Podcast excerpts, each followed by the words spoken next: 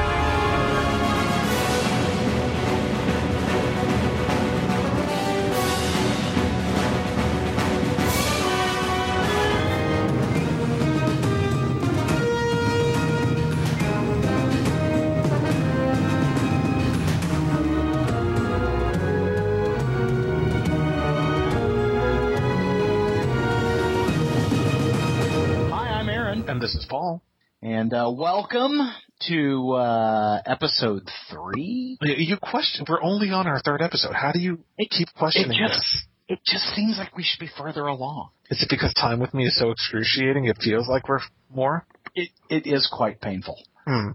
It is quite painful. My name's in the title, Aron. I kind of uh, I, I kind of picture myself as that uh, you know Italian you know scientist you know stuck in the Inquisition dungeons because he he dared say that uh, the Earth revolves around the sun as opposed to you know the other way around. You saw Cosmos, didn't you? I did. I watched it last night, episode one. God, that was fantastic. Wasn't it so good? Yeah, I don't know about you, but I, I get a little misty eyed every time they talk about Carl Sagan. Um, I mean, I he means so much. I have such a, a warm spot in my heart for Carl Sagan. You know, uh, but you know, you were you were a, a very small Paul Sure. when uh, the uh, first Cosmos came out, and I just remember being so taken by the original Cosmos. You know, I mean, it, it. I think a lot of people were, and that's why it's coming back. You know.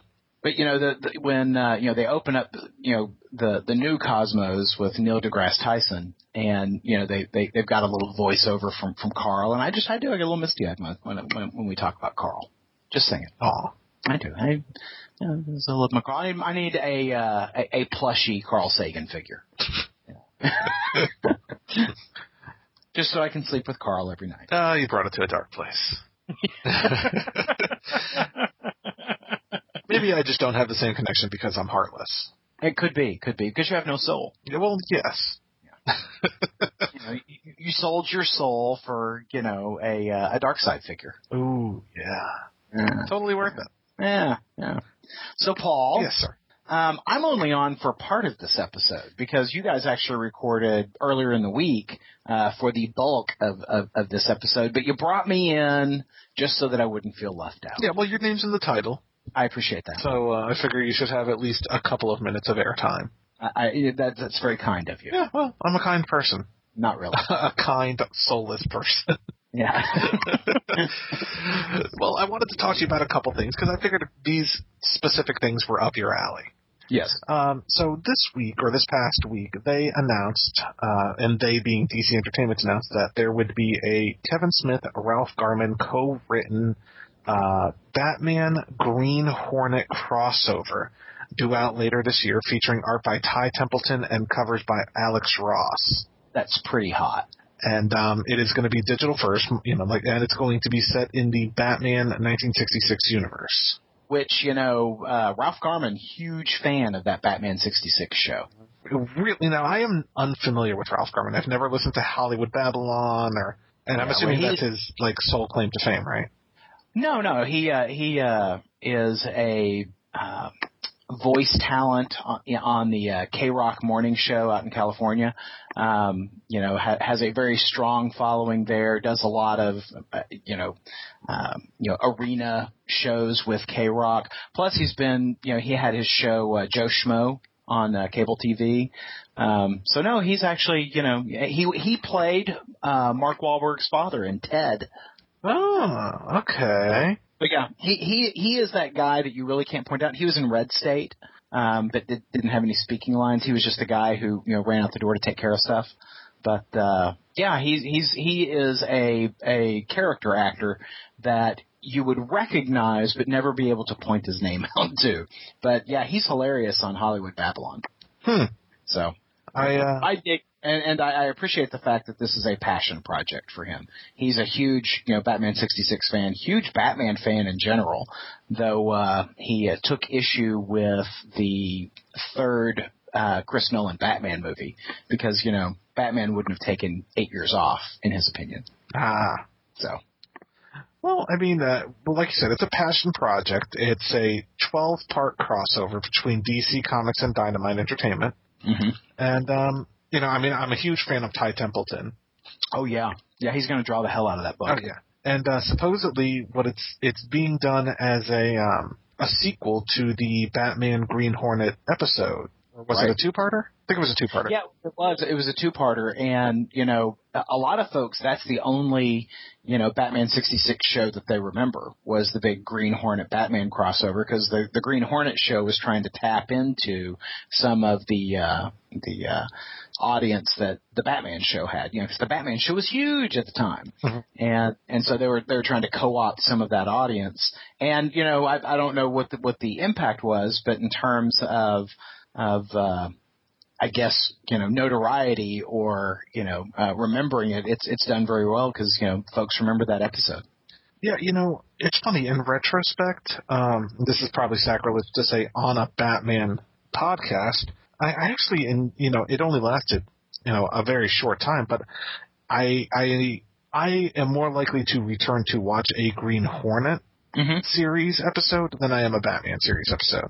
Sure, sure. Um, From that era. From that era, correct. You know, I mean, if, yeah, don't even ask me about the damn movie. Um, But yeah, from the 19, you know, if I was to look at 1966 television and I had a choice between watching Batman or Green Hornet, I would watch Green Hornet. I mean, I, li- I, I liked the Green Hornet series. You know, it had Bruce Lee and uh, Van Williams, and I, it was 26 episodes. So, I mean, that's longer than I thought it actually lasted. Mhm.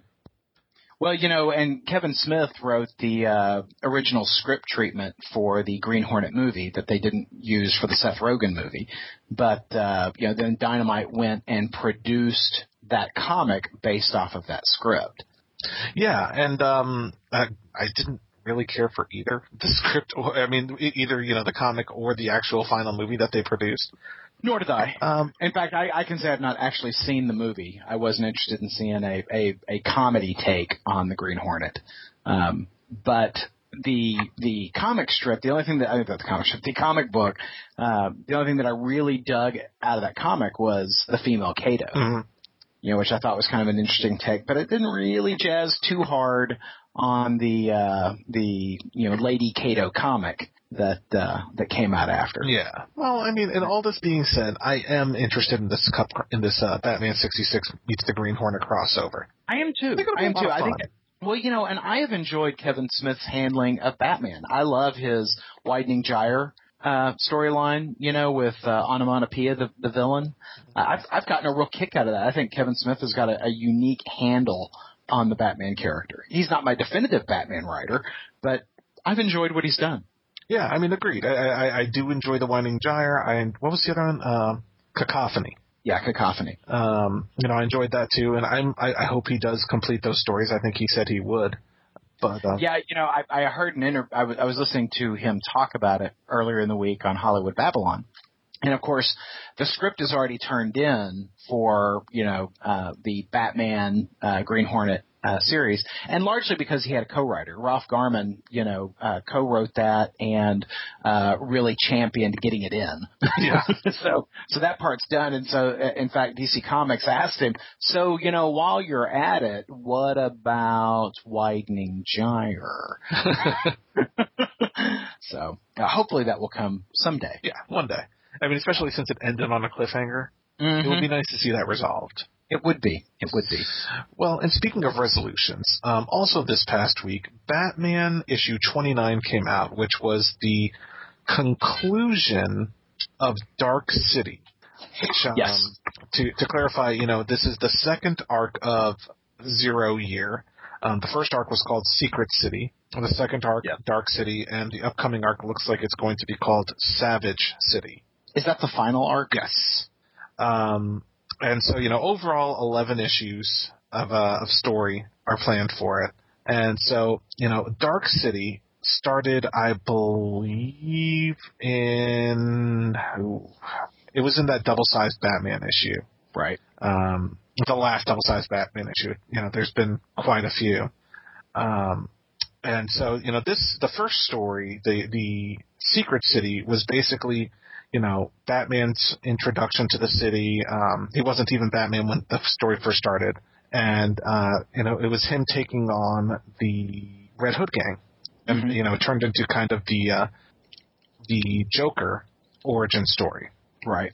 And so this second story has been um wow, I, I am having difficulty talking today. so Ha- have you have you been drinking beer all day too, Paul? no, I probably should be. Yeah. But the second story basically has featured Batman versus Doctor Death. Mhm. Um, you know, and the the Riddler being the key villain in the background, the big bad that he has not actually confronted yet. right.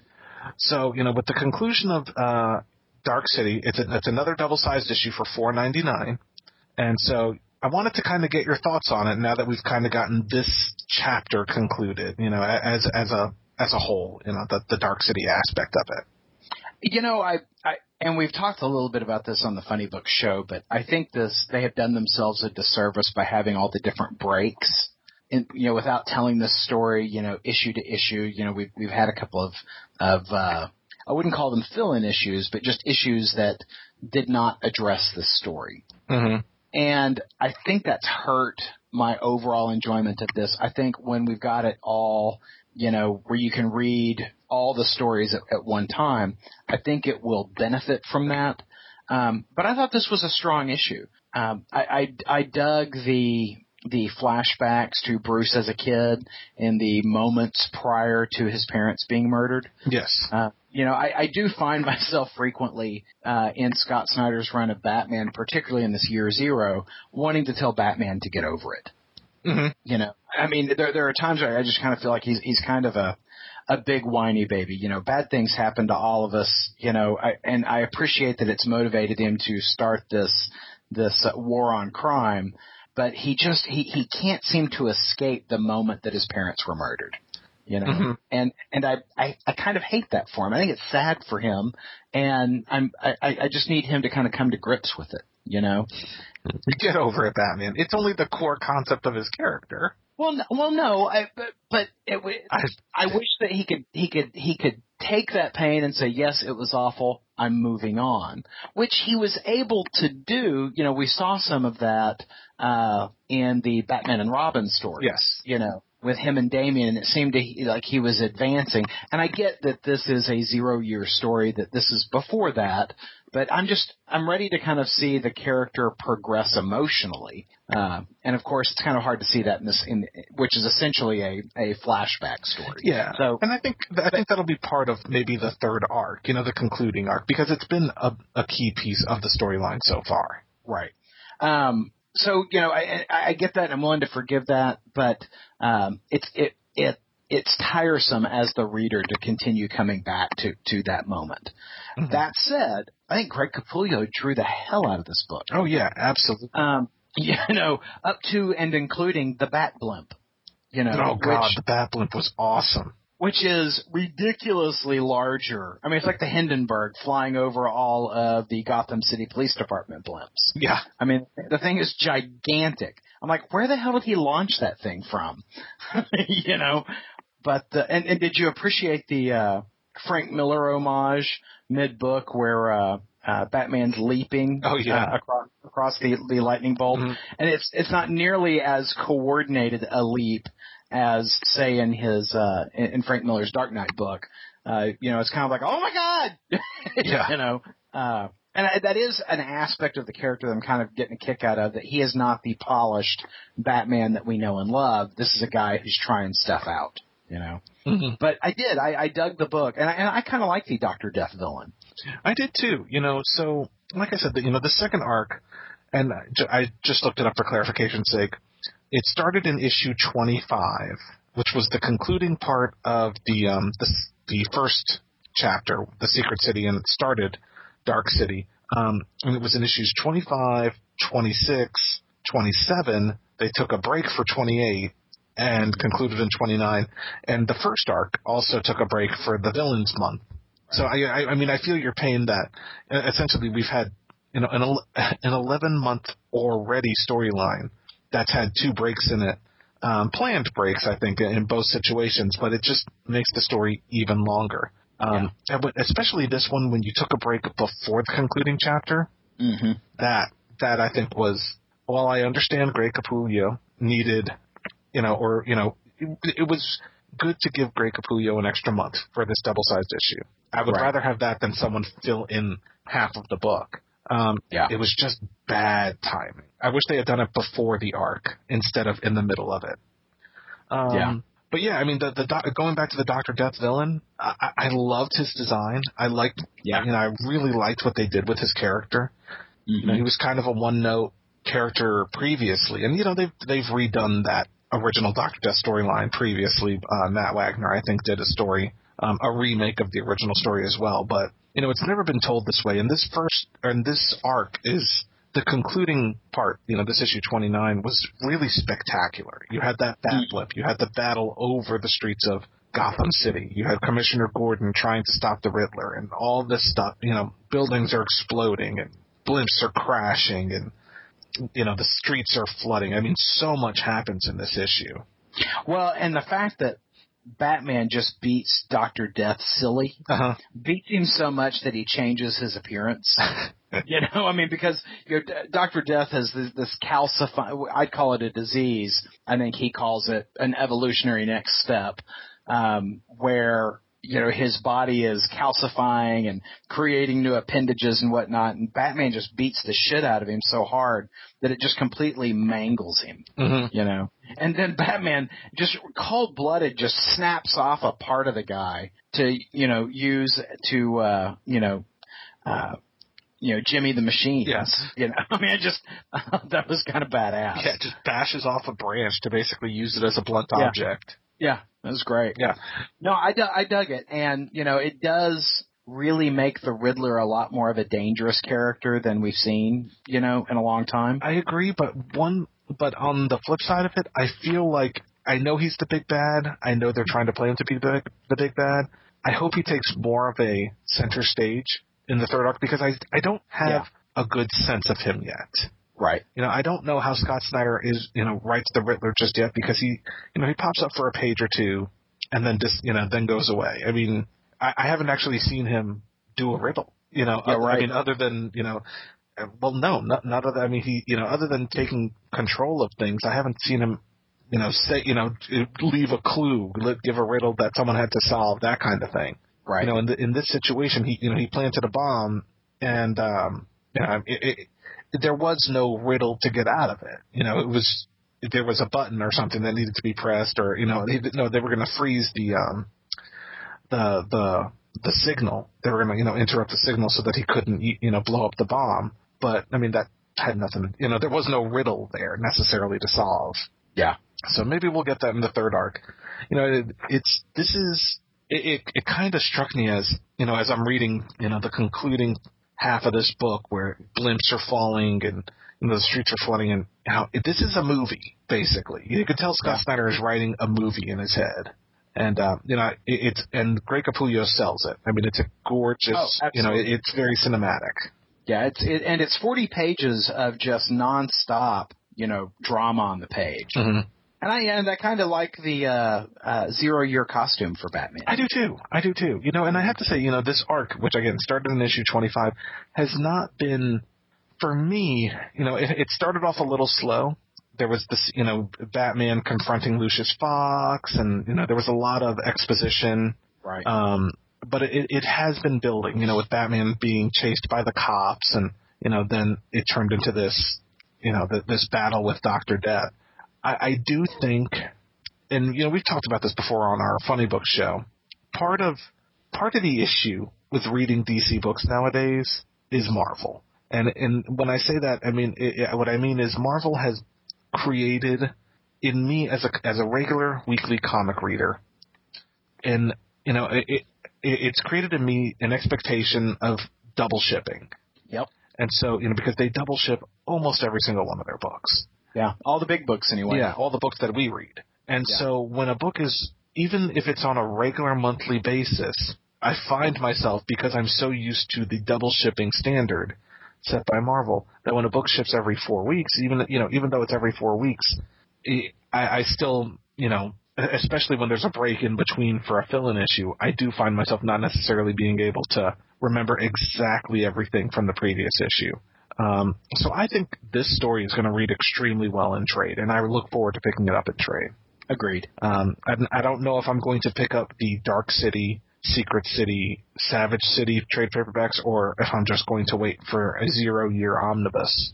That that would be my preference because I think they all kind of they, they all interconnect so much that it's best to just get them in the one combined edition. Yeah, and 11 issues is not too big to collect in one hardcover. No, not at all. Yeah. Not at all. So, um, like Aron mentioned previously, what we have coming up next is we got Tim from our second episode and Andrew from our first episode, and they came on the mics with me, and we recorded Arkham March Madness. And that's coming up here in a second. Woo!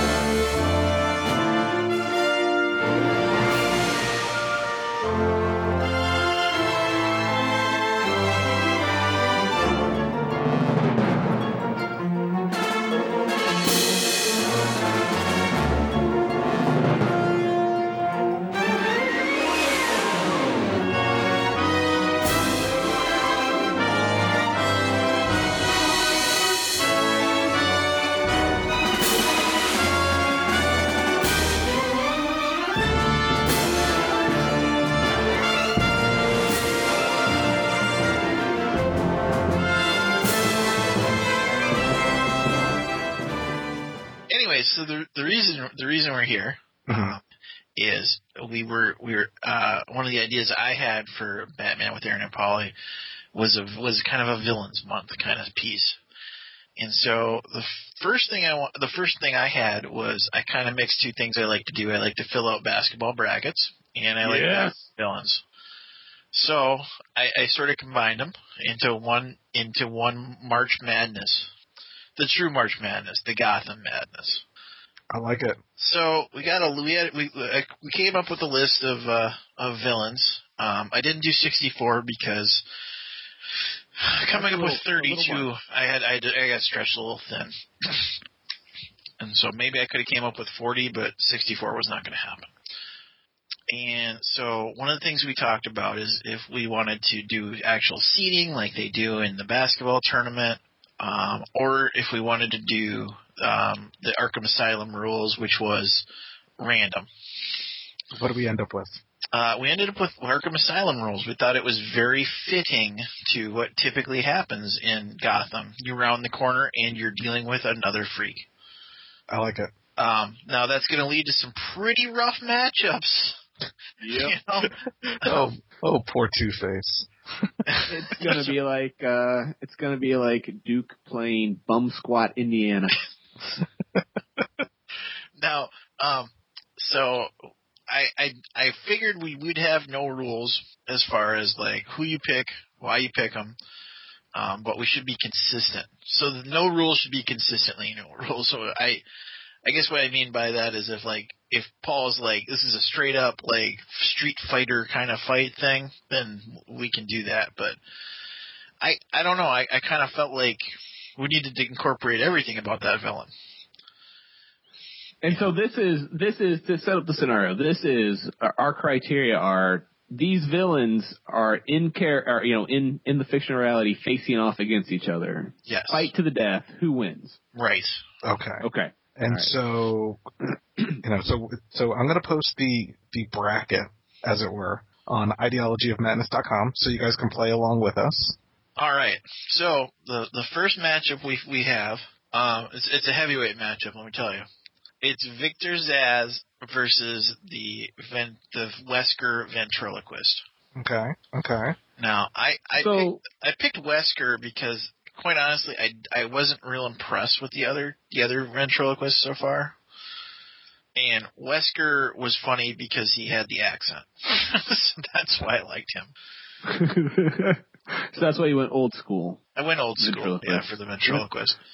And now, as I recall, because you know it's been a while, he, he Wesker's a pretty meek, quiet guy who's got a uh, puppet who uh, enjoys using Tommy guns and uh, swearing. Yes. Okay, and he's going up against Victor Zsasz, Yeah. Mass murderer Victor Zsasz. No superpowers. man with the scars. No. Yeah. and it had fondness for knives. Yes. Mhm. Okay, Paul, I gotta say, what are your thoughts? um, my vote's going to be Zsasz on this. Zsasz has always been one of my favorite Batman villains, and um, you know, I think uh, I don't think Wesker stands much of a chance against him. I know I get it. Wesker has a gun. Zsasz has a knife. I still give it to Zsasz. Yeah, I'm I'm gonna have to come down on the same side as Paul and uh say Zsasz, although not the most impressive supervillain, as far as just being a crazy mass murderer, is very scary.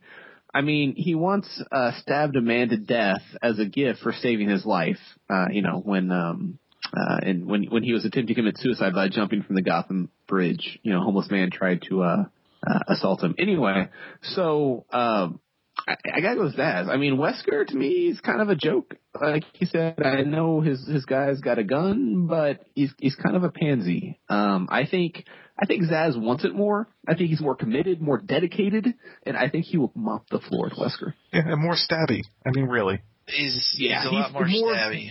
More violent. Tim, what do you think? I I think I I think I got to go with Zsasz too. He's also had a lot more um like run in in Batman lore. Mhm. You know, he's been in the he's been in the the Arkham games. You know, we've seen we've seen him a little bit more in the in the animated series than we have the ventriloquist, in my opinion. So, I think that's a clean sweep. All right, so Victor Zsasz notches up another scar as Yep. he takes out uh, Wesker, the ventriloquist.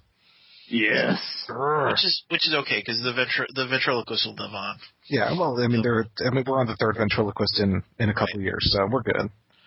Now this next one breaks my heart a little bit. Oh, because yeah, Th- Yeah. This next one's rough. So, uh, uh, popular among the, the 13 to uh, 40 boy demographic, Harley Quinn. I really, I think he's pushing fifty at this point. But go You, on. you think so? I think even the 50 year olds Yeah. like her? yeah. Um, versus Clayface. Tim, why don't you Oh. start us off with this one? I Yeah. don't see, I don't see how Harley Quinn wins this matchup. I like her spunk, I like her tenacity, but just the just the a range of powers that Clayface has, I I don't see it working. You hit a big thing of clay with a, with a mallet, it's not going to do a whole lot. nope. Whereas when Clayface chokes a bitch out, that's that's going to happen. Yeah, or you know, turns himself into a mallet and squishes Harley Quinn. Yeah, I uh, I, I think I'm with you, Tim. I'm, I'm with Clayface on this one. As much as I want to argue with you guys and say that that because I don't want I don't want to see Harley go out, but um, I you know he he once absorbed Wonder Woman. Uh, I just don't see how he can beat Harley Quinn. Um, so no, I think she's she's out. That was a that was a rough draw for Harley. Yeah, yeah. There's a lot of people on this list I think she could beat. That was not one of those people. No. I think right now there's a lot of people cursing us. Yeah. I- Well, Harley Quinn out in round one Fan favorite Harley Quinn out in round one.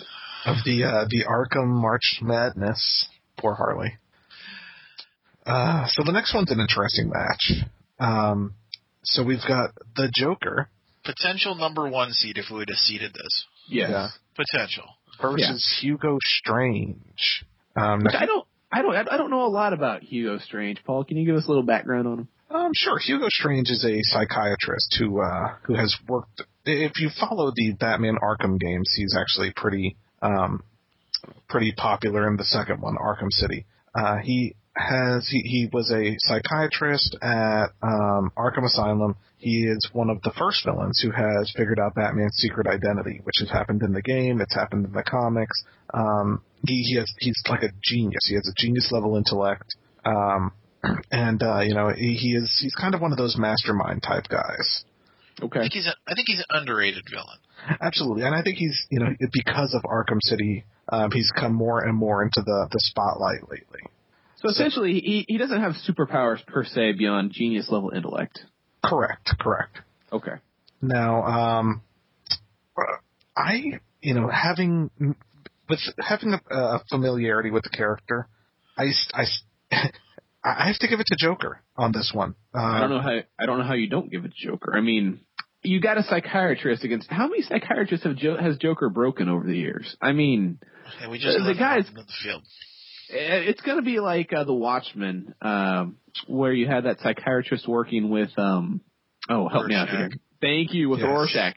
He will break Strange. A Joker is is an enigma. He plays mind games. I don't see how Strange is going to survive. Yeah, and we we've seen this fight a little bit in Arkham City, and uh, Hugo Strange went out way before Joker did. Yeah, well, that's that's true. So Tim, Um, what what where are you on this one? Yeah, I, I don't see I don't see how you not just freight roll Hugo Strange on this one. I think Joker goes to Arkham Asylum as like a like a like a like a weekend holiday basically, and runs the show even with Hugo Strange supposedly in charge. Mm-hmm. I think even if he can't even control his own house, there's no way he's controlling the streets of Gotham. So you got to go with Joker. Yeah, Uh, I, I, absolutely. All right, match number four. This is an interesting one too. They're all interesting because I love the Batman Rogues galleries. Uh, Rogues Gallery, singular. Um, all right, so match number four is Mister Freeze versus Black Mask. We're talking about probably the Roman Yeah, Roman Sionis, yeah. Roman Sionis, Okay, just checking. This is probably the closest matchup we've had so far. I got to be honest. Yeah, I mean, I, I'd say you know, though Mister Freeze is probably a little more superpowered, um, you know, Black Mask is a formidable villain in the, his own. Huh. I gotta say, I gotta say, with Mister Freeze, like iconically, he's one. He's one of the more striking of the Rogues Gallery. Just Victor Freeze walking in in his cryo like tube, basically, and just freezing everything. And th- th- he was so well written as far as like his motivations. Like Mister Freeze is very easily one of those one of those villains you could flip to a hero. Yeah. You know, Agreed. right? You, you feel you feel bad for him. You know, he was just trying to save his wife, and things happened wrongly. And Which you know, is probably why I'd go with Black Mask on this one then. Well, let's say let's say Black Mask has an army of his thugs going after Mister Freeze. Do, do you think they're actually going to be able to, to harm him? I think you wear down Freeze. I think I think it, I think the case that you make for Black Mask is at some point Victor's going to run out of diamonds or whatever he's going to use, and if Black Mask does have men, which we assume he probably will. I, that's that's essentially his superpower is, Yeah. is he's a crime boss with a syndicate. Yeah, Yeah. right. I I under I understand Paul's argument, but I think I got to go with Victor Freeze. I so, I just I just picture him putting him in a cryo tube. That being the end of Black Mask. So so Tim's going with Mister Freeze. Paul's going with Black Mask. Ooh, I have All to make it. You know, I'm not comfortable making decisions. Um, Aye. wow. Uh, you know, on one hand, I when I think of Mister Freeze, I think of Arnold doing a horrible version of Mister Freeze. Don't don't think of that. Yeah. Um. Think of cartoon Mister Freeze. He yeah, the animated series Mr. Freeze was much better. Um man, I think I, maybe I'm a bit of a this is a, this is a homer pick, but I, I think I'm gonna have to go with Mr. Freeze. All right. I just see him. I see him with his ability to uh manipulate cold and freeze people and take things out. And you know he's somewhat more resilient than your average guy in his big suit and whatnot and being frozen. So uh, I, I I don't. I, while you make a decent point with your war of attrition uh scenario, Paul, I think I'm going to go with Mister Freeze. All right. Now this is this is one of the strangest matchups I've ever seen. The next one or the one we just the, did? the next one. Oh. The next one's ridiculous. so the next one we ha- we have the Riddler, Jim Carrey, and I can say that because Aron's not on this one, so screw him. Versus Lady Shiva, Lady Shiva, Shiva. I think it's Shiva. Yeah, Shiva. Um, Andrew, Andrew, where you where you where you headed on this one? All right. So on one hand, I've I've really enjoyed the presentation of the Riddler, especially when um they were doing the Harley Quinn um you know uh girls book with um Poison Ivy Oh and yeah, uh, Gotham City Sirens. Catwoman. Thank you. I, I really enjoyed him in that. And you know he's super smart. He's obviously can come with diabolical puzzles and, and riddles. Whereas on the other hand, you have Lady Shiva. Um, you know she's a martial arts grandmaster, one of the most skilled hand-to-hand combatants in the entire DC universe. Works as an assassin for hire, killing people with her bare hands. So really, this is your classic matchup of brain versus brawn. I mean, in a hand-to-hand fight, Lady Shiva will destroy the Riddler in any sort of mental capacity, if you give the chance a Riddler to, to come up with some sort of, if you give him the initiative, essentially, if he can come up with some sort of puzzle, trap, you know, the Riddler's gonna win. Uh, but you know what? In all the years the Riddler's been going against Batman, he's never been able to, to, to seal the deal. So I'm gonna go with Lady Shiva by ripping his head off with her bare hands. I uh, I can't disagree with Andrew on this one. I got to go with Lady Shiva. I mean, Okay. you know, I I think Brawn wins out versus Brains in this match. Well, it's the fact that the Riddler's never been able to capitalize on his brains to. He, it's like he always kind of wants to lose. It's like Well- he. Go ahead. I was gonna say, to be fair, Lady Sh- Lady Shiva is not like Sherlock Holmes level smart. Let's, let's just, let's just No. put that on the table. No, no, I agree. I agree. No, not not at all. No, she she's very much a a uh, brutal, you know, physical person. Not she's she's not brilliant by any means. I think, like, I, I would have went with the Riddler, um, because I, like I said, I think he would he would find a way to outsmart her. But I also recognize that one of the Riddler's classic flaws is he likes to gloat. Yeah. Um, and then we've seen that in man, in many different instances in media with Batman. So I, I could see Lady Sh- he, him not taking Lady, Lady Shiva seriously and paying for it. All right, so the winner of that match is Lady Shiva. Woo! Riddler down. So I'm looking forward to this next one. So You know, Aron Aron will be happy when he listens to this when he hears Jim Carrey go out in the round one. so next match, Scarecrow versus Killer Croc. This sucks. This is awesome. This this is so tough. Well, Um, Tim, I'll, Tim, I'll tell you lay right now. Uh, Yeah. I'll tell you right now. See, you've got this. The Scarecrow's main power is fear toxin and using using fear and intimidation. And or, and if you know if I had if I had if you'd said Scarecrow with a yellow lantern ring still, this wouldn't be this wouldn't be an issue. But Killer Croc is an animal. It it's it's a fight or flight response, and he's always been fight. And I gotta say, Killer Croc is is I think one of my favorite. It, I, he probably is my favorite Batman villain. So I, I gotta go. I gotta go with my boy Croc. Uh. I'm going to I'm going to back up Tim on this one, and, and I gotta say I love I love Killer Croc, and I tend to agree that he is not as susceptible to the fear powers of the Scarecrow as the average human would be. So he's he always responds with with horrendous violence until he becomes injured. So uh, I'm gonna go with Killer Croc as well. Wow. I was actually going to go with Scarecrow on this one. On the other, Well, lay it out for us. Lay it out. And I, I was going to go with the Scarecrow because of the fear toxin. And, you know, you guys make a good point as far as the fear toxin, you know, not necessarily being effective against uh, Killer Croc. But, you know, this, the fear toxin goes both ways, too. You know, I mean, if you've been reading Gothtopia, you know, the fear toxin could make you happy instead of instead of scared. Um, and I just feel like he could he could mind control Killer Croc. That and that's where I fell fell in with it. Um, no, I do, you know, it's kind of funny because that's the opposite response to what I had with Riddler versus Lady Shiva. I went with Brawn on that one, and this one I would go more with Brains. Um, but yeah, I, I, I think this match could legitimately go either way, and so um, I, I, I, I don't disagree that Killer Croc could have the upper hand, and it looks like Killer Croc is the winner of that match. all right.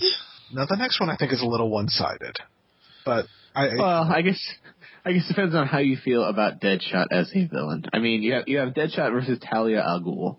So so Paul, yeah, where, where, where are you going down the way I think you're going to go down? I'm going to go down the Talia al Ghul way. I've always thought of Deadshot as kind of a weenie, and Talia Yeah. al Ghul is like an international, you know, uh, you know, heir to the to the throne of the demon. I I got to go with Talia on this one.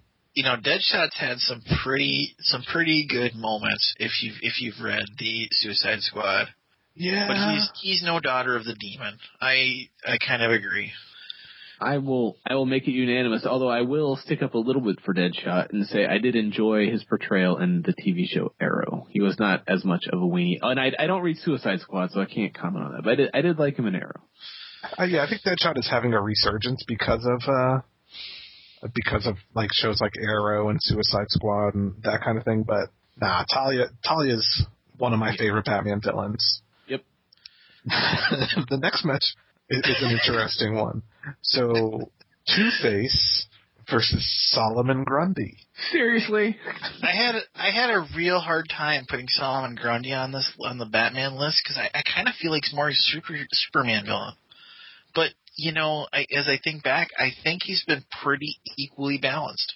Yeah, I think I- he he's more Superman level villain, but I mean he's been in plenty of Justice League or Batman stories. So, I mean, uh, for me, this one's obvious. What? Yeah, I mean, what is Two Face gonna do when Solomon Grundy comes at him? He's gonna shoot him, and that's not gonna stop Solomon Grundy. Yeah, I mean, uh, basically undead Hulk versus this is a guy with some messed with a messed up face. Undead, regenerating Hulk. yes. That guy that's rough. You know, I I could see I could see a lot of the people that are lost this round beating him. Like I could see Scarecrow maybe figuring out a way to beat him. To like trick him into being happy so that he goes back to dead or whatever. Or I could see Riddler outthinking him. You know, putting him in a trap that like puts him at the bottom of the ocean, basically takes him out of play. Yeah. But Two Face isn't like that. Two Face is pretty in your in your Two Face about it. So yeah, he's gonna try to hit, take on every, it, it, Solomon Grundy like anything else, and it just ain't gonna work for him. All right, so Solomon Grundy wins the match. Born on a Monday, All right, so we died, are on a, died on a Saturday. uh, on a Saturday. It's probably gonna take the le- the one at the at the bottom here to take out that guy. yeah. Well, I don't know. I, there's one at the top. Oh, there there there is an, there is another option here. Okay, so before we get to that, um, yeah, we're not on round so- two yet. We're still in round one. I'm looking ahead a little bit. I'm, I'm planning my bracket out. All right. So next match, Anarchy versus Carmine Falcone. I have very strong feelings on this one. Uh, towards one of them. I share, Yeah, go ahead, Paul. I think Carmine Falcone wins by a landslide on this one. Um, and your rationale would be well, you know, he's a, a crime boss and he has no problem killing people. And Anarchy, I've never really thought as that kind of character. Anarchy I've always felt is more of a Robin villain. Yeah, he, he, Anarchy's, you know, I always think of Anarchy as, you know, just like this punk. I mean, Yeah. now did now correct me if I'm wrong. Did Anarchy become Batman? Who was the character that became Batman in Nightfall? That was that was Azrael. Azrael. Forget it. Okay, so yeah, Anarchy. No, Anarchy's a pussy. Carmine no. Falcone. I, I I agree with you. I'm, I'm gonna go Falcon. Yeah. No, Fal- Falcone is has been in uh, he's he's been more of a prominent role in Batman fiction than Anarchy has for sure. So I, I don't I don't have Well- a problem with making that unanimous. And, and Anarchy doesn't have any particular powers, as I recall. I mean, he's he's essentially just a dude. Yeah, he's he's kind of Robin level of fighter. He is is, yeah. What I get from him. So that's that's kind of what makes it different than our earlier uh, matchup of Black Mask versus Mister Freeze. I mean, Carmine is a mob boss with dudes, and Anarchy's just a guy. So yeah, I'm gonna go with. Uh, I, I think I think we made the right choice here. I agree. So Um, next So we got a we got a we got a dark horse in this. This is this is my dark horse candidate here. so we've got False Face against Poison Ivy, now, i- if you ahead, don't know who False Face is, and you don't. I, I- you know, False Face, his Paul first. could be False Face for all we know. this is true. Uh, False Face um, was in the 1960s Batman series. Um, he has pretty much only appeared once or twice outside of that in Batman: The Brave and the Bold. Has False Face ever appeared in the comic books? Ah, I don't think so. I don't think so either. Uh, but basic premise is he's the Batman's version of the Chameleon Yeah. from Spider-Man. He is a, a master of disguise. And forgive me, he has shown up in the co- in the comic books. Um, I'm looking at uh, the Batman wiki right now. Uh, actually, he's popped up in a couple of different places, but you know, I guess he's most prevalent from the 1960s Batman series. Versus, uh, who was it? Poison Ivy. Poison, Poison Ivy. I would have to go with Poison Ivy on it. It's a dude against Poison Ivy.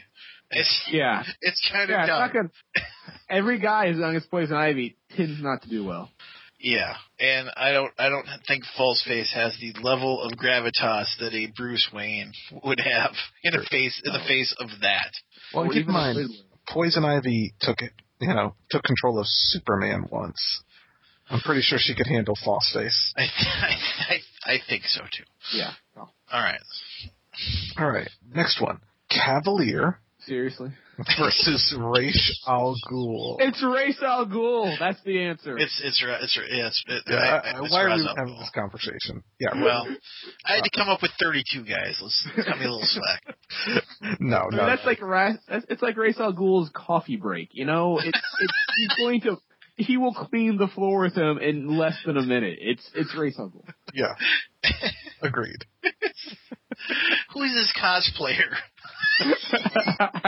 We gotta be killing him. is that is that a real sword? I'm just going to snap his neck now. I guess. I guess it's over for him. Yeah, Uh, uh, poor Cavalier. Never stood a chance there. now, Os- Oswald Cobblepot got a real break in the draw here. That's all I'm gonna say. a real break.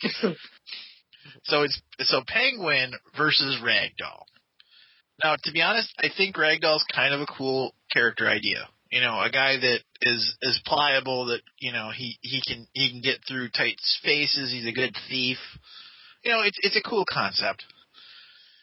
And to be honest, Penguin's one of the goofiest like Batman villains there is. Hmm I mean, Yeah. he's just a fat guy that waddles and And has with a, with a fancy yeah fancy umbrella. Now they've done a fairly good, uh, you know, they've done a fairly good job in fleshing out Penguin to be more of your your crime boss kind of guy, and so, you know, I I think that leads leads some credence to him. It does I don't think it makes him an A plus like Batman villain. You know, my my main problem with this match is I cannot particular I cannot picture either of these guys killing each other. Like Oh, I- you know, neither of them are neither of them are that murderous. Well, I mean, when you have a machine gun umbrella, Andrew, occasionally you I see I see he just likes to wave it around and shoot it in the air occasionally. Or you know, it's it's his back like I'll shoot you. But you know, I see the two of them sitting down, having having a beer or perhaps a glass of wine, and and actually going into business together. I see these guys forming. You know, you, you put them into an arena together, they're going to end up ganging up together to fight. You know, a common enemy. You know, people's like, wait, you break into places? I need places broken into. Can I hire you? And Ragdoll's like, yeah, sure, I can use a paycheck. uh, you know, that's that's a that's a fair concept, Andrew. But who signs the check at the end of the day? That's the winner. Oh, it's Penguin. No, yeah, no, no. Yeah. P- P- Penguin signs the check. Uh, Maybe Ragdoll lives. Maybe Ragdoll does not get killed in Arkham Insanity. Maybe he gets away. But Penguin survives to move on to the next round. Yes. Yeah, I'd agree. All right, so the next match Professor Pig, a relatively new Batman villain created by Grant Morrison, versus Copperhead. Well, I immediately hate Professor Pig because of what you said. Um, so Professor Pig is um, well, I know who he is. I'm just saying I hate him for what you just said. That didn't help, Paul. I got to be honest. I know, I know. It is good. It is good for the listeners who want who wants to know who this guy is and maybe haven't heard of him.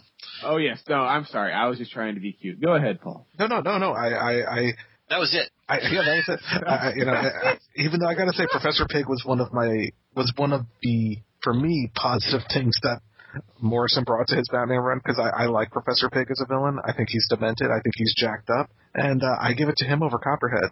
No, Professor Pig is the one that does genetic manipulation stuff. Yes, and uh, and crude torture and stuff. So he's a very, very horror esque kind of character. Yeah, yeah, very much so. That the mask he wears is terrifying by itself. Mhm. And Copperhead it's- is is your Yeah. typical snake guy, right? Well, it can also be a female. Their Copperhead has been trade, portrayed both ways. Um, but uh, escape artist and assassin.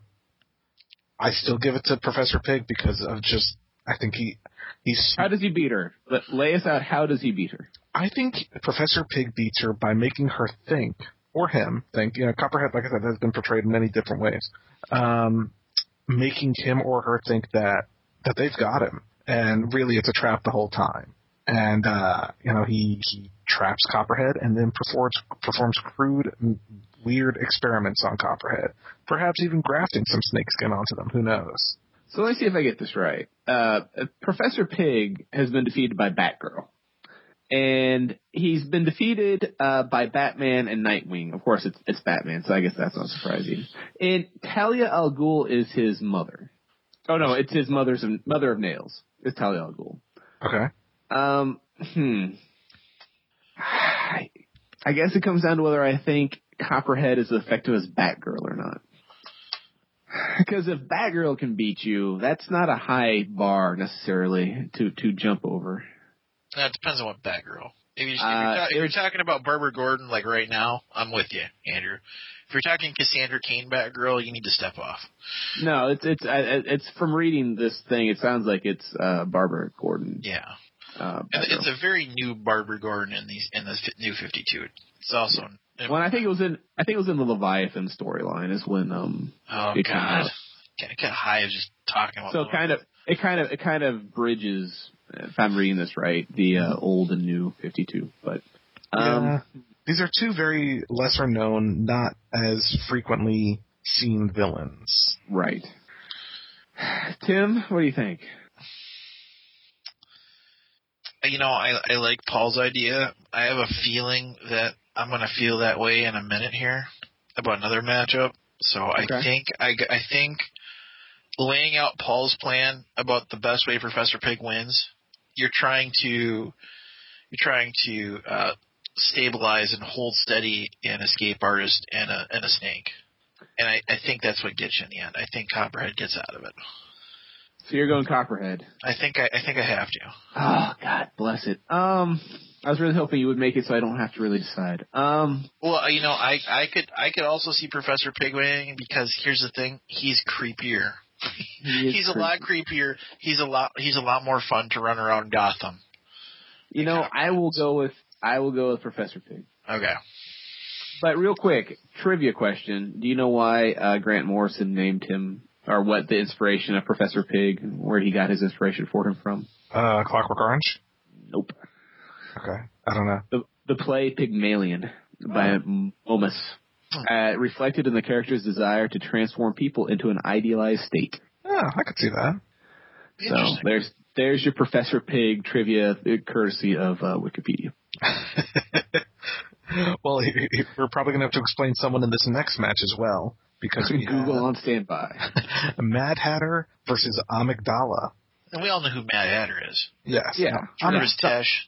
Yeah, exactly. Jervis Tetch versus Amygdala, who's a relatively recent Batman villain. He premiered in 1992 in Shadow of the Bat, which was an Alan Grant, Norm Breyfogle uh, series um, called The Last Arkham. And uh, he also He appeared like, in uh, Nightfall. He looks. This picture I'm looking at looks a lot like Guido from uh, the X Men. Uh, essentially, Tiny, tiny head, super muscle. He's a bruiser. yeah, He's definitely a bruiser. Yeah. He, he is a huge man with the strength and endurance of a championship bodybuilder. But he has explosive rage. against the Mad Hatter. Yeah. Well, here's Hmm. let me let me make the let me make the case for Jervis Tetch here. Okay. All right. He, he controls people with hats, and later he's evolved to control people with skin patches. All Mad Hatter has to do to this this Jamoke is is get one hand on him before he gets his massive meat hooks on him. Yeah, and the guy, and, But- and from reading, Amygdala is not a smart guy, so he seems No. like he would be easily tricked. Yeah.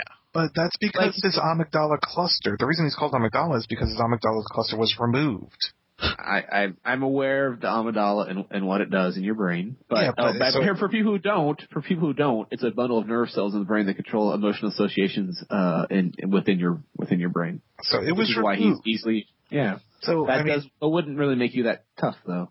yeah, I know, but I mean, but it would make you less susceptible to mind control, Would it? wouldn't it? No, it's it's emotional, not not. It does not control how your brain works. It just means that your um, associations between emotions are become uncontrolled. So your emotional spectrum kind of goes back and forth. It doesn't really control what you do, though. And Andrew said he wouldn't use his education on this comic book podcast. Look at that. Smart guy. Well, bam. Uh, I've, I've, they like me. They really, really like me. So, Um, so, so does no, this I sound like give- we're heading towards Mad Hatter? I got to give to Mad Hatter. yeah. That's my vote. I like I- Mad Hatter, and I, I see him. I don't know a lot about Amygdala to be honest, but I, I see uh, from what I've read, I would see Mad Hatter beating him. I'd give it to Amygdala. I mean, I would give it to Mad Hatter here too. I mean, Amygdala, for his few appearances, has never really been someone that impressed me. So, He seems a little bit like a throwaway villain, honestly. yeah. All right. Well, right. Again, 32 of them. so we've got our last two of our round one. We've got Hush versus the KG Beast. I, I, KG Beast is one of those guilty pleasure characters. Mm-hmm. Like I like seeing him in the comic book. I think he's kind of fun. You know, I I, he- I think he's a good addition to to the ethos. you know what I always think of when I when I hear KG Beast mentioned? What's that? I always think about Identity Crisis. Beginning of Identity Crisis when uh was it Black Lightning is out to dinner, you know, in his regular guise with uh what's her name and and you know, he's like telling stories from the old days and her reply, you know, so you're you're coming upon them in mid conversation and her reply is, Really? His name is KG Beast. Really? He's like, Yep, that's what they call him. Anyway, I, alright, maybe that's maybe that's only entertaining to me, but that's what I always think of, and it makes me giggle when I uh when I hear his name. I always think of Identity Crisis. That's funny. And uh, I think he's kind of a joke too. I mean, I, don't get me wrong.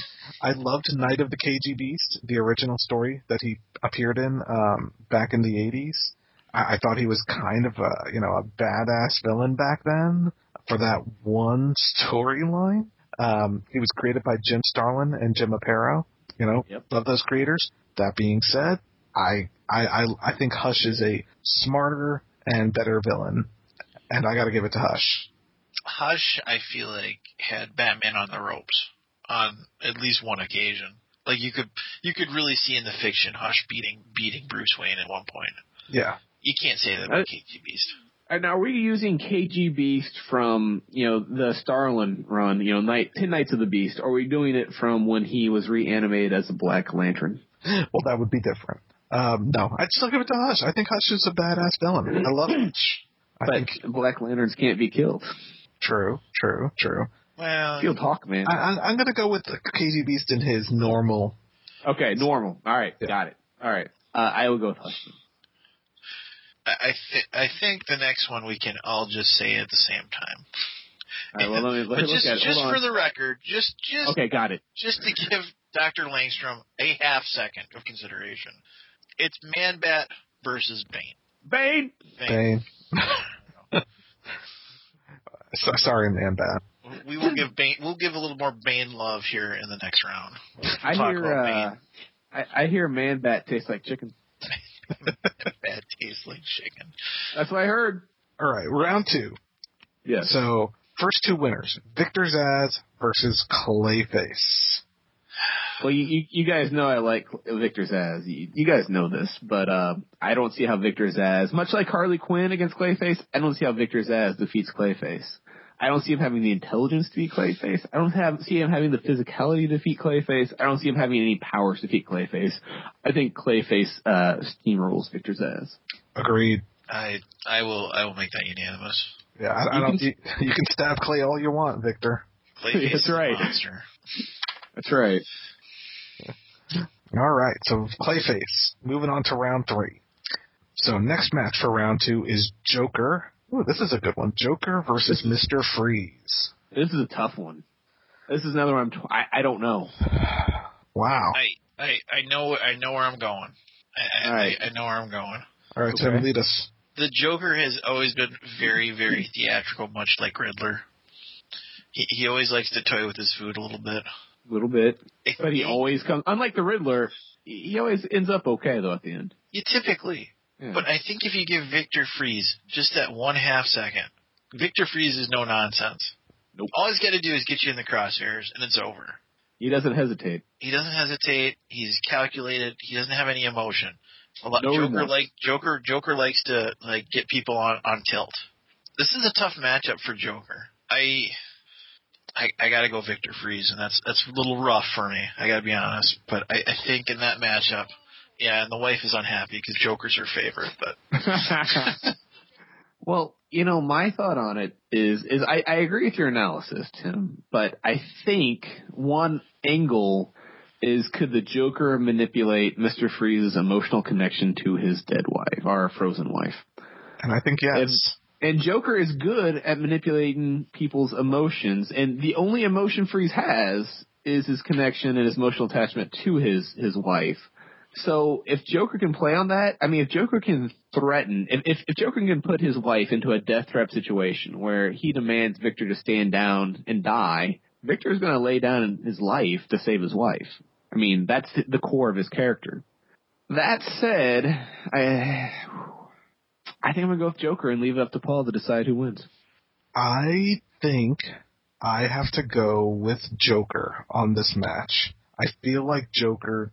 I feel like Victor Fries has enough weaknesses, and that's one of Joker's specialties: is recognizing weaknesses and and, and taking advantage of them. And I think the Joker can take advantage of every single weakness that Mister Freeze has, and and take you know take him down. So I mean, the Joker was able to manipulate uh, Lois Lane to get to Superman. And I know Superman, in, in a live and die sense, won.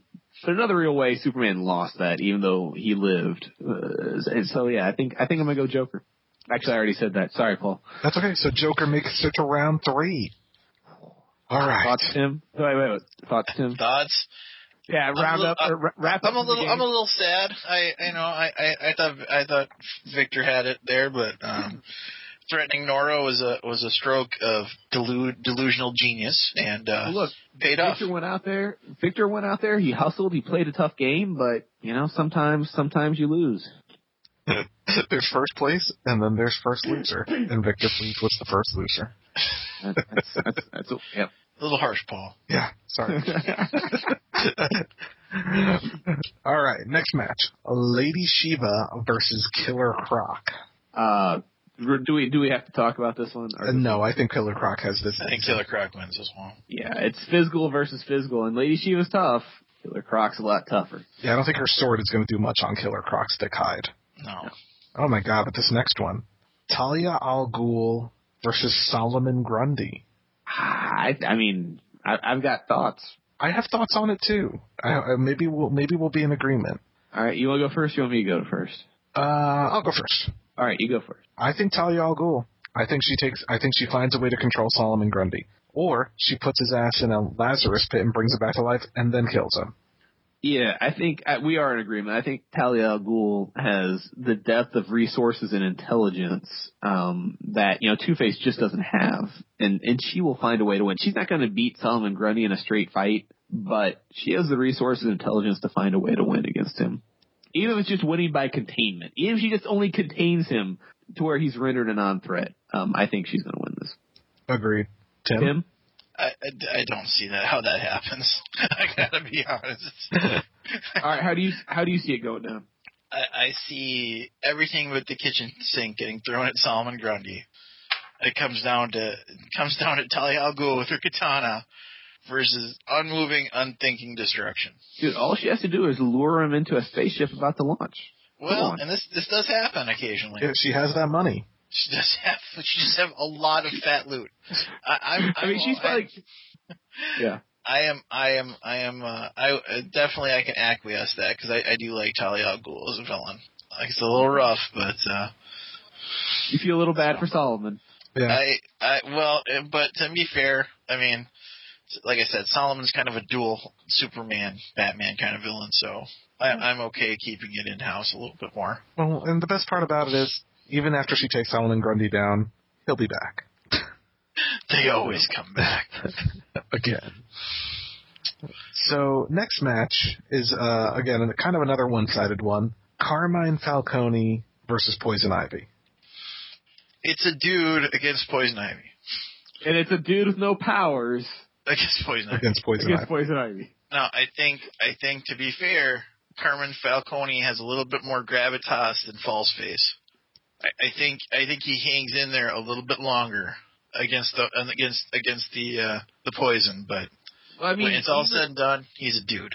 even if he resists for a little bit, she can just, you know, uh, seduce his army of thugs and let them turn on their boss, you know? Yeah. Um, yep. But yes, I, I, I concur Poison Ivy. Yeah. Yeah. All right. So we have the battle of the crime bosses coming up: Ra's al Ghul versus Penguin. Tim, what do you think? I think I think in a lot of ways they're very they're very much a similar character. They bring to the table a lot of the same things, but when when you at the end of the day, there's one person in this fight that's been doing it for a thousand years, and I I, th- I think that's what tips it. I I agree with you. I also agree with you. I mean, whether I, I'm going, you can look at it from Ra's al Ghul versus a penguin mano a mano, and I think Ra's al Ghul will tear him apart. Or you can look at it in terms of Ra's al Ghul's League of Assassins versus uh, Penguin's mob, and and even then, I think League of Assassins are going to clean clean up. So I, I think on either level, uh, Ra's al Ghul's got it. Yes. This is, I think this next one is one of my is, is is a pretty pretty fun matchup. This is a fun match. I, I would pay to see this comic book. Professor Pig versus Mad Hatter. two people whose power sets are pretty similar, in slightly different methods, but they're both about kind of drugging and taking people over. Yeah. Um. Wow. You know, they're and they're so similar. They are. It's hard for me to choose, but I gotta give it to. I'm gonna give it to Professor Pig on this one. Oh, Paul. I think he's. I think he's that much crazier than Mad Hatter. I think he's just think- slightly crazier. I, I'm gonna go with the Mad Hatter because a I like him better, and two because I think his methods of mind control are quicker and easier to implement than Professor Pig's. But that leaves it up to Tim to decide. Man, genetic ma- manipulation is creepy and freaky, but I think Paul put put the put the um put the Achilles heel on Professor Pig when he mentioned who created Professor Pig. and I got and and I think Mad Hatter's been doing it a little longer. So I, I think I got to go with Mad Hatter. All right, Jervis Yeah. Tetch makes it to round three. How- Who saw that? Not me. That's pretty ridiculous. Yeah. Um, so the next one is another interesting matchup. Final rest, final match of round two: Hush versus Bane. Tim. You you could make the argument that you're dealing with two characters that were the closest to to beating the Batman. You, Yeah. you could make that argument here. Yeah. Um, I don't. I think at the end of the day, I think that Hush Hush cannot defeat Bane. I, I think I gotta go with Bane. I, I there's one man that's broken the broken Batman.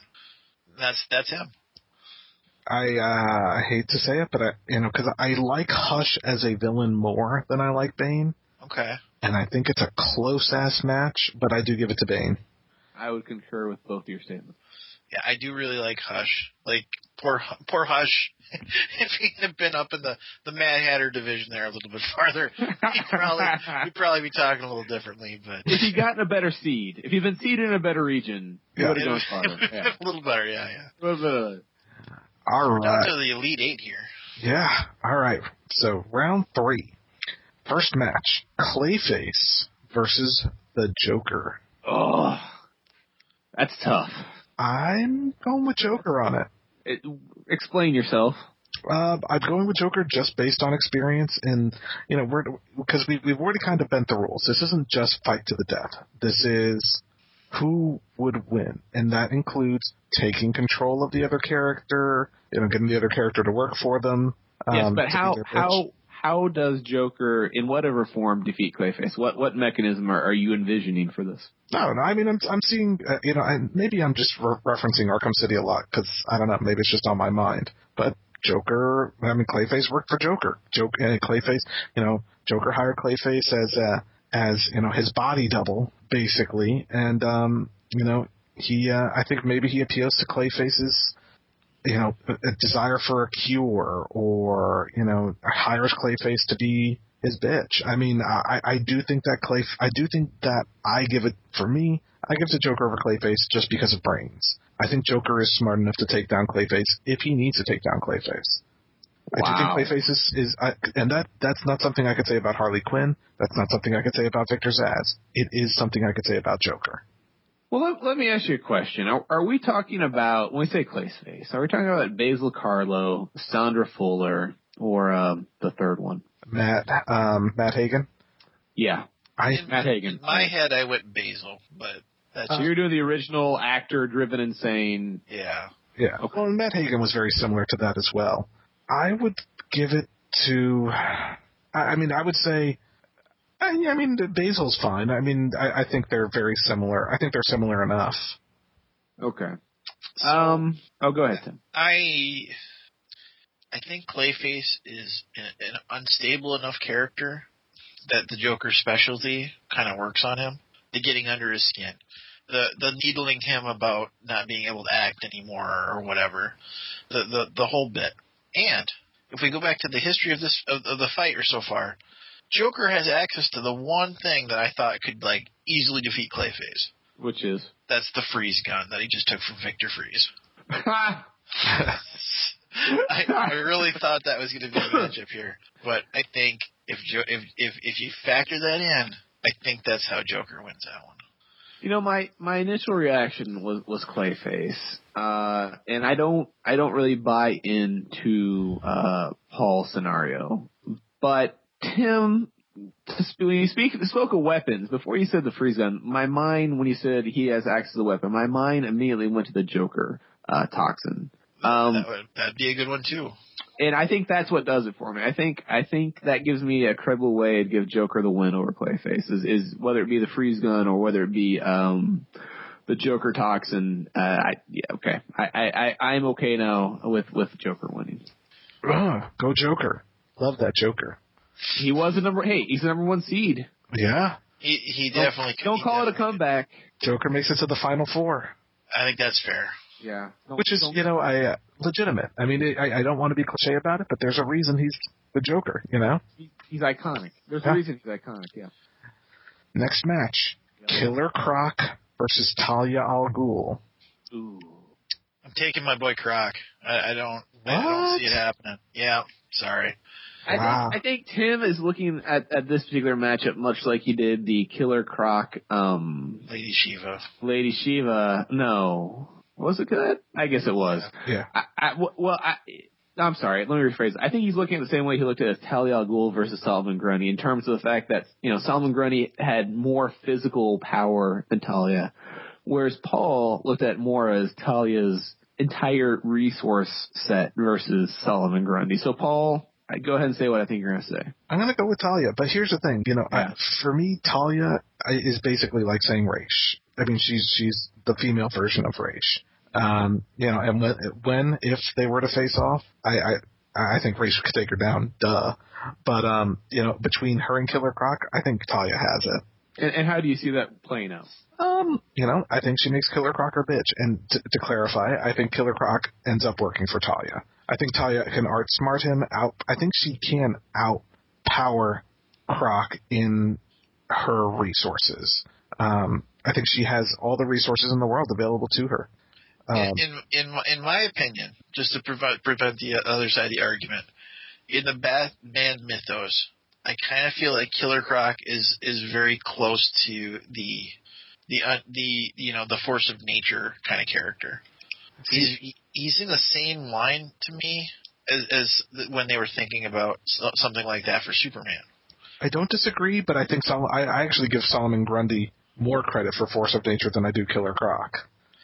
And to be fair, I don't think Talia beats Solomon Grundy and then beats Killer Croc. You know. well, the, the, Andrew's the tiebreaker here. All right. Lord. Um, I, I think it just comes down to yeah, whether you're, you're thinking about it in terms of, of a fight or you're thinking in terms of a, of a conflict on a wider scale. Um, I'm going to break Paul's heart a little bit here. I'm going to go with Killer Croc. Yes. You know, I think I think she expe- I think I, this is my my my rationale. I think Talia blew her wad defeating Solomon Grundy, and and as she was sitting there with no more spaceships to send people into space with, Killer Croc uh, jumped her and ate her. All right, all right, all right. Sorry, Killer. So, uh, sorry, Talia, you are out. Here, Well- think about it in terms of a UFC uh, 12 man tournament back in the early 90s. She she won a round, but she she was beat up, punched out, and then uh, the next uh, round, Royce Gracie just choked her out. It's it's it's sort of like basketball, Paul. Sometimes you don't want to face that team that you know you're going to beat, but you're going to get black and blue all over for. yeah. yeah. I mean, I, I, I, I could, I understand your points, and uh, it looks like Killer Croc has won round three versus Talia Al Ghul. Do you need a minute to collect yourself? well, uh, we'll, we'll we'll see how the next one goes first. Okay. This one is effing rough.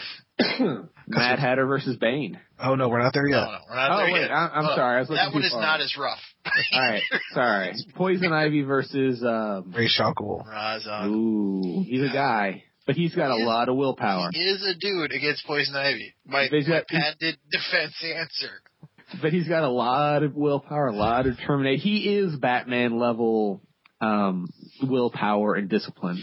Yes. Uh, you know, I'll go first on this one. I, I don't think I've gone first in a while. Um, I'm gonna go with Ra's al Ghul. I'm gonna say that that much in a Batman-esque way that he's going to be able to overcome the uh, uh, her her poison uh, long enough to to defeat her. Because he does. Let's be honest, Ra's al Ghul doesn't need a lot of time to kill someone.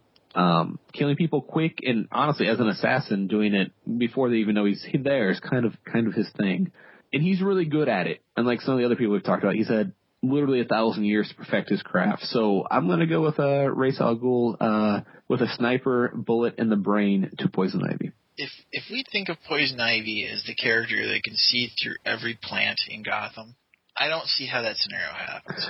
There's not a lot, you know. The third floor, uh, sorry, the the 16th floor corner office at Dunham and Sons doesn't have a lot of plants in it. Plants in it. Okay. um, I'm just saying, you're in the middle of an urban uh, environment. Yeah, there are, there are plants, but I mean, there's a lot of places there aren't plants too. Tops of roofs. Paul, Paul, I think I know where you're going. Just you can go ahead. Uh, you know, I'm going with uh, you know, I'm going with Ray on, on this one. I think that's fair. I think Andrew made made a presentable case. I'm not sure that's how I would have voted, but I I can accept. I'm not saying I'm not saying it couldn't go either way. I mean, I think I think it could go either way. But in this for this particular discussion, I'm going to go with Ra's al Ghul. All right. All right. So Poor, poor. This is like I, I don't know how many, how many basketball fans we have. This is when that plucky 12 seed makes it like almost to the final four, and then they go up against Duke. This is the kind of scenario we're facing here. Plucky, lovable, goofy ass Jervis Tetch, the Mad Hatter, versus Bane. So so Tim, who are you going with? Where's Bane? Yeah, that's his name. He, he, Jervis Jervis had a good run. Jervis, Jervis is out of hats. He's out of he's out of control tags. He's like, I can't believe I'm still alive. And he rounds the corner into into the, the nightmare that is Bane. And, and Jervis wets himself and it's over. I, I was just going to say Jervis pees himself. Yeah, I'm with you. Yeah, I'm I'm with. You. Let's make it a threesome. I'm with you, too. Tim. right. Uh, all right. Final four. Final I four. think I think I like all of these people in the final four. So Yeah, let's too. review. Lay out the entire final four for the listeners at home, Paul. All right. Who's we won? are in our final four right now. Our final four matches are Joker versus Killer Croc, um, Ra's al Ghul versus Bane.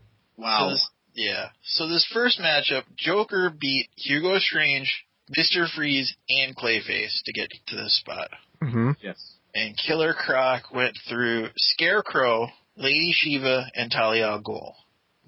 I think conceivably you would you would nod a little bit to the Joker's run being a little harder. Yeah. No, I think he pulled the tougher uh, pairings. Yeah. And um, uh, are we are we going into it? Yeah, we can go into this one. I give it to the Joker again. I, I know you're. I know Killer Croc's your boy. I, I I know you have hopes for the Killer Croc Bane match. We may still get it, but my vote's for Joker on this one. I just think. I mean, Killer Croc. I I think Joker will find the soft center if there is one. Joker toxin. Joker Johnson. okay.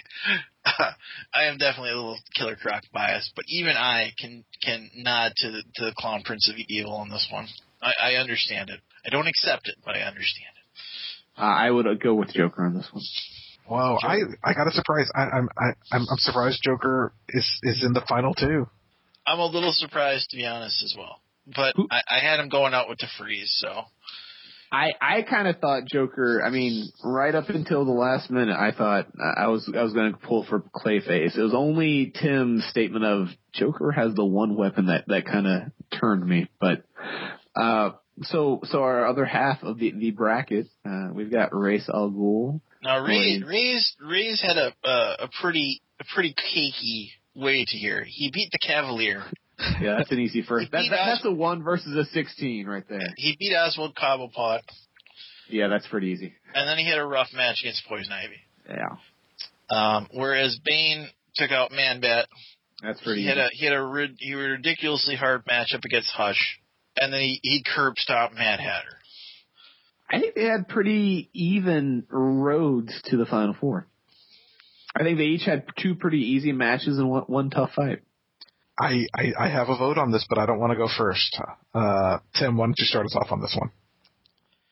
Okay, you know, I- you, you know, Paul's going to pull a homer on this one. You, you know what he's going to? He's going to go chalk on this. You could you could make an argument that Ra's al Ghul is one of the more intellectual Batman villains. He has a network of crime that's lasted a thousand years. But I, I, I have this image in my head, and it, you know what cover I'm talking about, Paul? It's it's an iconic cover. It is Batman being broken over Bane's knee. Mm-hmm. And goddamn if I can't get that image out of my head. I Roz is smarter. He's he's more well connected. But I God. I'm leaning Bane, but I can I can be talked out of this one, I think. I, I a good argument might be able to talk me out, but if you're asking me right now, uh, I'm picking Bane. I, Andrew? You want me to go next? Uh, You, I, sh- you should you should go next, Paul. Let's be fair. all right, all right. I, I give it to Ra- Roz, Roz, Race, whatever. I give it, I give it to him. Shocker. Yeah, Shocking pick for you, Paul. yeah. Shocking. I, I, I hand over fist. I, I mean, if Batman can take down Bane, and yes, Bane broke Batman, but every fight since then, Batman has whooped his ass. I think Race can take down Bane even easier. Um, you know, I think Ra- Race has is a better sword fighter. I think he is more powerful. I think he has an army of strong dudes. You know, almost Bane level strong dude to, that can that can weaken Bane before he gets to him. Um, I give it to Roz. Andrew, tiebreaker. Oh Lord. Um, you both make good, good, good cases for your respective clients. Um, it's it's it's a tough matchup. It's we've had a couple of these as we've gone through where it's been a question of of sheer physicality versus greater resources and perhaps m- more intelligence. Uh, for me, I think it comes down to Ra's al Ghul's background as an assassin. I mean, Bane is super strong. He's super tough. But as far as I know, he doesn't have any particular resistance to poison. So let's say Bane rushes Ra's Al Ghul and, and, and Ross, you know, nicks him with a poison dagger with curare on it. What's going to keep Bane from being dead 30 seconds later? He powers himself up using poison. I mean, let's be fair. Well, he uses venom poison specifically. so perhaps Bane comes at him and and Race nicks him with a a uh, poison dagger. It seems to do nothing at first, and they fight and they fight, and Bane gets to the point where he he goes to power up, and when he does, the the poison on the dagger explosively uh, reacts with the the influx of a massive amount of venom toxin, and and he actually implodes, uh, not implodes, explodes. Um, I, I'm gonna go with Ra's al Ghul. Damn it. But Tim, really, don't we want to see Ra's al Ghul versus uh, Joker anyway as our final match? I sort of wanted to see Bane Joker. Like I, I let my boy Killer Croc go out. I, I accepted that. But damn it. that one's that one's that one sucks. I'm Hey, I'm lie. I'm sad. I'm sad every year when Missouri gets uh, knocked out of the, the the tournament. It's it's okay. I mean, I feel Well- you, you probably feel the same way when Michigan State goes out. yeah. Yeah, it's been a long time since either of those teams have won an NCAA championship. But that's not why we're here. And No, to be fair, people that skipped ahead an hour got to exactly where they thought they'd get. Let's be fair. Uh, Maybe. You know, I no because I, I didn't. I I could not have predicted it going this way. I Um, don't. I would have had Joker in the final two. I don't think I would have had Race Al Ghul in the final two when I first sat down to do this. I gotta be honest. I would have had it the other way. I would not have predicted Joker making the final two. Um, but I think it. You know, some of these guys was luck were luck of the draw. Um, so we are in our final two. We are Joker versus Ra's al Ghul. It's the big dance. Andrew, you haven't, like you said, I mean, you haven't led. No, yeah, I'll lead on this So one. why don't you lead on this one? Absolutely. Uh, so you got Joker and, and Ra's al Ghul, both diabolical and devious in their own particular way. Joker more demented, Race more calculating. Ra's al Ghul has a giant international network of assassins and, and has a thousand years experience of killing people. The Joker is quite insane, has guys he dresses up in funny costumes and has a, a literal treasure trove of, of humor, clown related um, pranks, plus, you know, things like the Joker toxin. So, I don't see this being a physical fight because I, I think much like Batman could kick Joker's ass whenever they fight, I feel like Ra's al Ghul would, would actually kick Joker's ass anytime they sit down and fight. So I don't think that's that's a competition. So I see this more on a, a grand scale conflict between the two of them, much like any Batman Joker story usually is. So I guess the question is, who who wins? I uh, I feel a little dirty saying it, but I'm gonna go with the Joker on this. I think even if the Joker loses, I think he'll win. I think he will uh, rig things, much like every time Batman faces him. Batman wins, but he, he kind of doesn't. When they met in Death of the Family, they won, but it also destroyed Batman's relationship with the greater Bat family.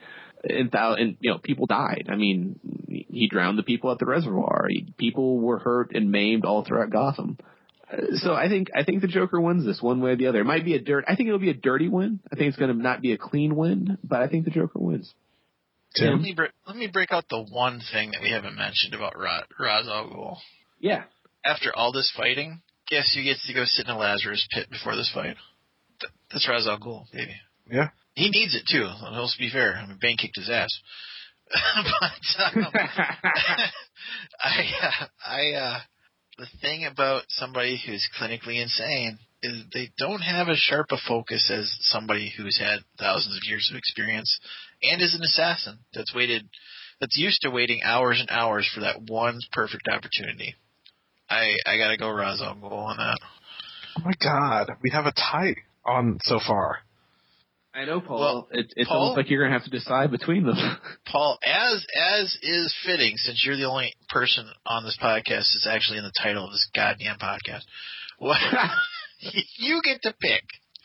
These are well, your and, options. And now, Paul, everyone who's listening to this knows that you're you have a a uh, huge love for Ra's al Ghul. So I guess the question is, are you going to let that overpower your common sense and let pick Ra's al Are you going to go with the Are you going to go with the logical argument and go with Joker? You know, there was a story in 2001 called "The Demon Laughs," written by Chuck Dixon, art by Jim Aparo, and it this has. A, so to be fair, it is, wasn't written by Grant Morrison. Yes. okay. All right. We, is, we, can count this. This is how big. This is how big this game is. Paul is playing a story where he knows the artist and, and, and writer by name. Okay. Yeah. And in that story, the Joker teamed up with Ra's al Ghul to take down Batman. And, you know, he was betrayed and he was mortally injured and he, the Joker took a dip in the Lazarus pit and went sane and teamed up with Batman to take down Ra's al Ghul. Now, I've never heard this. I have never heard of this story before. It's actually really good. It is a really good story. Um, if you can find it, seek it out. Uh, it was in Legends of the Dark Knight. Um, okay. Like I said, it's called The Demon Laughs if I were, you know, and and so you know, there, there's if you if you were a thousand years old, Paul. Yeah. And and you had this upstart insane guy. How would you take him out? See, and that's the thing with the Joker is his unpredictability. See, it, it, I, I feel like I'm on, you know, Who Wants to Be a Millionaire, and they have to talk out the answers. Like, well, you know, they, they have to justify their their final choice. Um, because though there is comic book evidence that the Joker would take out Ra's al Ghul, I do think that no matter how unpredictable the Joker is, Ra's al Ghul will always have more to throw at him. Um, and I, I, I think just, you know, it's kind of like the zombie apocalypse. Like, no matter how good you are at killing zombies, there's a fuck ton of zombies out there. And no matter how crazy the Joker is, Ra's al Ghul just has a fuck ton of stuff he can throw at him. And so I give it to Ra's al Ghul. So, continuing a long line of decisions made in human history, emotion trumps logic. I, I just think, you know, yes, Joker's crazy. Joker is crazy as shit. But I, I think Ra's al Ghul just has enough to throw at him and enough to waste taking Joker down. And, you know, whereas Joker just has himself, really. Harley Quinn's already dead, so. I mean, uh, the Joker has been known to use a wide range of, of lackeys and, and grunts. I mean, that's pretty well established. And they apparently love to work for him. But, uh, I, I just, you know, I, the Joker would find a way to get to him. Now, here's the thing. I see a match for the ages. I do see Joker being one of the first people, maybe even more than Batman, to put a sizable hurting on Ra's al Ghul's empire. I still think Ra's al Ghul takes him down. Well, that's it. We have our winner. Ra's al Ghul. I was hoping it would turn out this way. Shocking. Ra's al Ghul is definitely one of my favorite Batman villains. Um, but you know what? It, Batman just has a ton of great villains, and it wasn't, I, I, you know, despite me choosing the Joker, I, I'm not doing it by a landslide. Hardly. Um, I, I do think there. I, I, I think it's a close match, but I, I still give it to Ra's. I think if you go NBA format and you go best of seven, it's a seven game series. Yeah, and I think that you know a lot of a lot of damage on both sides, a lot of deaths, unrelated to either empire, just a lot of death. Um, but I think Ra's al has it, and I think Ra's al will be around for another thousand years too. So Ra's Ra's is our winner.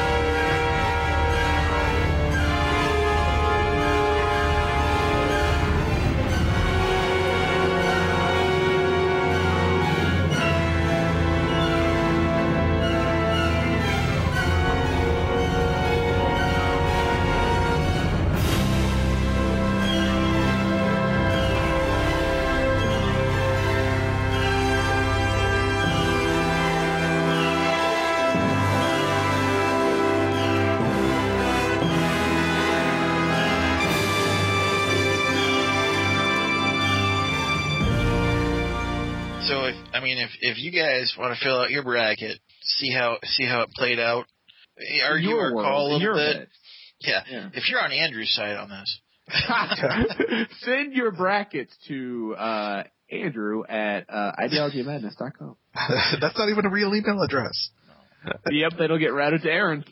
Or maybe you. I guess I don't know who's got it set up to get Yeah. routed to, but All one right. of you guys will get it. Well, here's what I'm thinking. Um, you know, we, we announced a contest on our last episode, and this episode is coming out in pretty short succession. Um, you know, I announced last episode that I was giving away a copy of Beware the Batman, either DVD or Blu-ray, depending on the preference of, of the uh, the winner. Um, I will continue that contest through this episode because we're still going to release this in March, so we'll have two March episodes of Batman.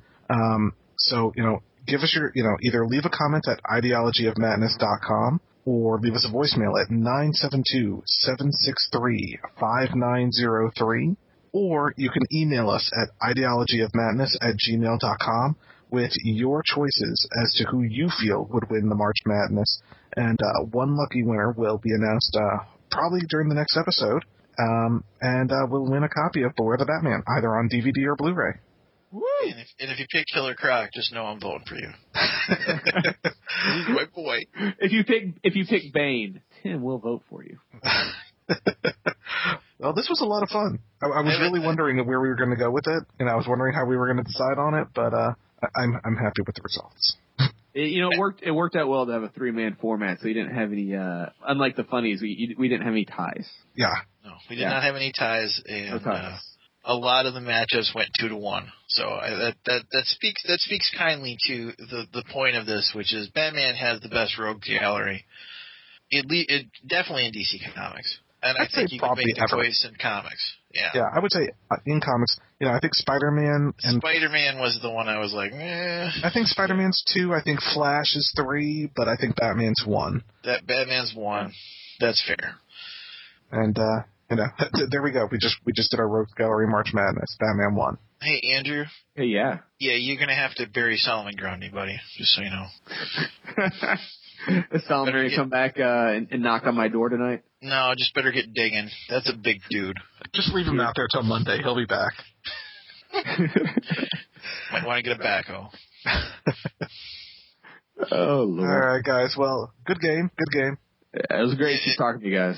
All right. Well, thank thanks for uh, joining us for this part of uh, uh, Batman with Aron and Paulie. And uh, Those other clowns.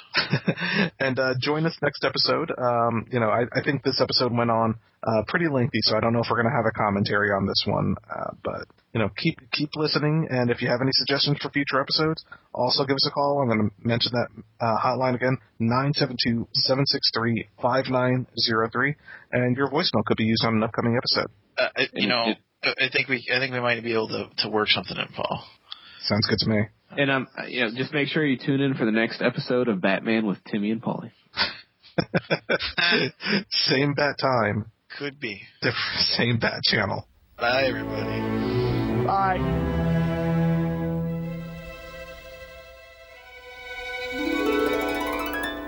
Batman with Aron and Paulie is a production of ideologyofmadness.com. Batman is copyright DC Comics. Got a question or comment? Leave us a message on the Ideology of Madness hotline at 972 763 5903. If we use your voicemail on the show, you could win a valuable Ideology of Madness surprise. No adolescent boy sidekicks were injured during the production of this podcast.